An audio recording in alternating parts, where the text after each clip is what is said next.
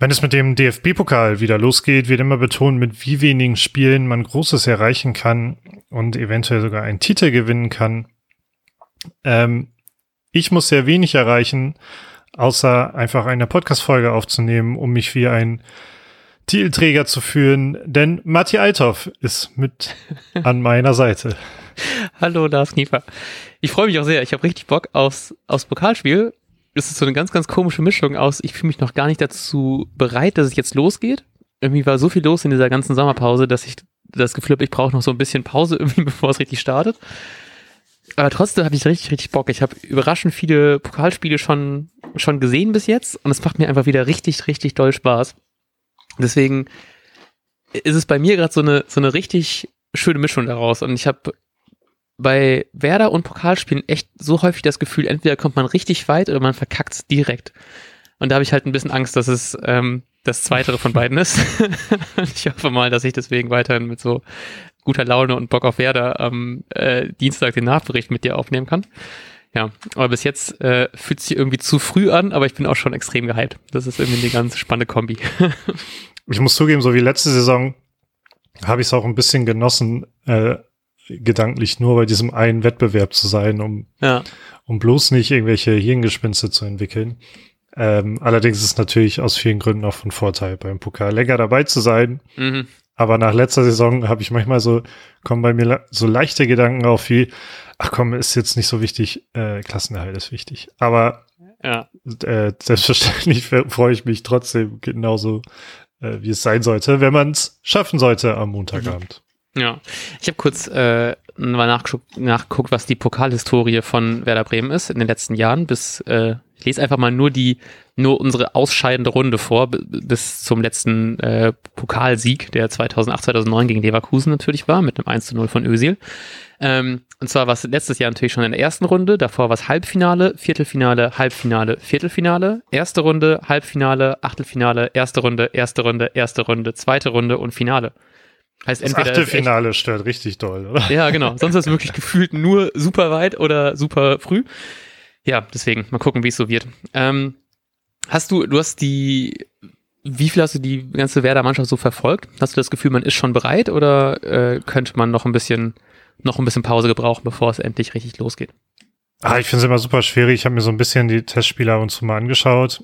Ähm, aber man, ich finde, man merkt an vielen Dingen auch immer, dass es Testspiele sind und mhm super wenig Aussagekraft äh, geben und man versucht da irgendwie Dinge.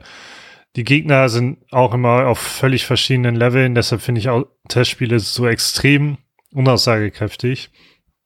Ähm, und kann das auch, also will das auch gar nicht äh, deshalb so krass einschätzen und man muss sich, glaube ich, ein bisschen darauf verlassen, was die Verantwortlichen so sagen. Allerdings, wenn man, wenn wir gleich schon eventuell auf diese Startelf zu sprechen kommen, dann sieht man natürlich, dass sich vermutlich nicht so viel daran ändern wird, so dass zumindest Thema Eingespieltheit Bestand haben sollte. Ähm, mhm. Mein Gefühl ist auch, dass die Pause nicht so lange war im Sommer. Mhm. Ich, ähm, entsprechend sollte die Fitness halt auch noch da sein.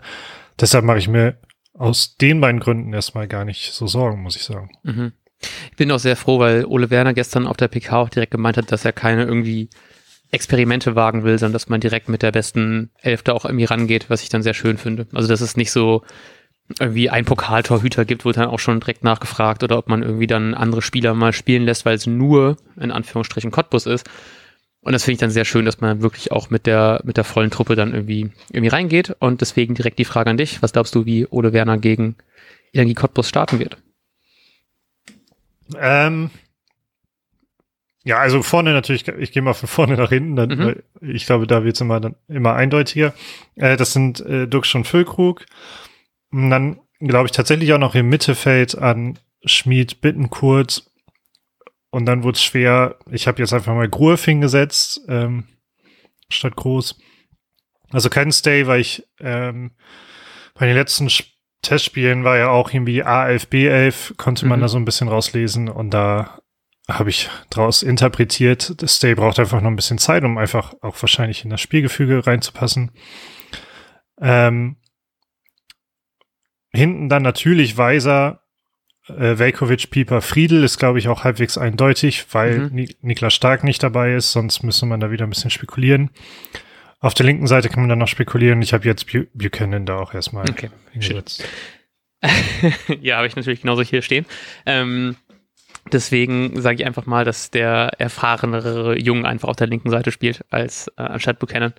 Ähm, bei Stay fand ich es auch ein bisschen schade, weil ich auch das nach dem letzten Testspiel dachte, als es dann ja auch, fand ich sogar noch klarer als in den Spielen davor, so eine AFB-11 war, dass er dann nicht dabei ist und ich hoffe echt, dass es einfach nur so eine, so eine Angewöhnungsphase ist und weil ich direkt schon Angst hatte, irgendwie nachdem man sich so gefreut hat, so einen äh, gefühlten dänischen Superstar für unsere Verhältnisse irgendwie zu holen, dass er dann nur in der B11-Mannschaft gespielt hat.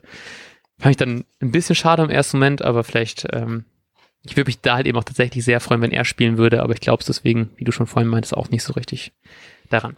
Ich Nein, glaube, äh, ich glaube, hier kommt halt auch hinzu, dass mit Energie, also dass Schmied, Bittenkurt und dann Groef oder Groß, wer auch immer dann spielt, ist ja, ja schon wieder die re relativ offensive Variante, vor der wir in der Bundesliga so Angst haben. Ja. Aber man spielt eben nicht gegen den Bundesligisten. Ähm, genau. Möchte, muss aber trotzdem weiterkommen. Entsprechend ist es, glaube ich, ein Mitargument, die eingespielte Variante zu nehmen. Ja, absolut. Äh, was glaubst du denn, wie das Spiel ausgehen wird? Ja, super schwer, weil äh, eigentlich müsste man ja aus so ähm, Erstliga, Erstligisten-Sicht sagen, das sollte so ein klares 3-4-0 werden, aber so ein klarer Erstligist ist wer da halt nicht, habe ich vorhin noch gedacht. Entsprechend ähm, sage ich einfach mal ein 3-1. Ähm, ja, ich hätte ich hätte auch ein 2-0 gedacht, was ähm, nicht so souverän, also was nämlich so 2-0 gegen einen unterklassigen Gegner eh nicht so souverän ist, aber ich hoffe, dass wir ein wir sehen in der ersten Halbzeit irgendwie ein Tor, dann wackelt man noch ein bisschen, dann macht man in der zweiten Halbzeit irgendwie den Deckel relativ spät drauf und dann ist das alles ge gegessen. Ähm, ja, aber ich glaube einfach mal an, an 1-2-0. Ähm, dann haben wir noch zwei Kleinigkeiten, die wir erwähnen müssen. Es gibt wieder eine Kicktipp-Runde unter Twitch, äh, Quatsch, kicktipp.de slash hmbh könnt ihr da äh, beitreten und am Ende der Saison einen tollen, bis jetzt noch nicht definierten und wahrscheinlich sehr lang, wird wahrscheinlich sehr lange brauchen, bis wir dahin kommen, Preis gewinnen. Ähm, der Satz war richtig komisch, aber ihr wisst, was ich meine. ihr könnt weiterhin mitmachen, äh, ihr könnt wieder mitmachen. Wir freuen uns sehr darüber, über jeden Teilnehmer und jede Teilnehmerin.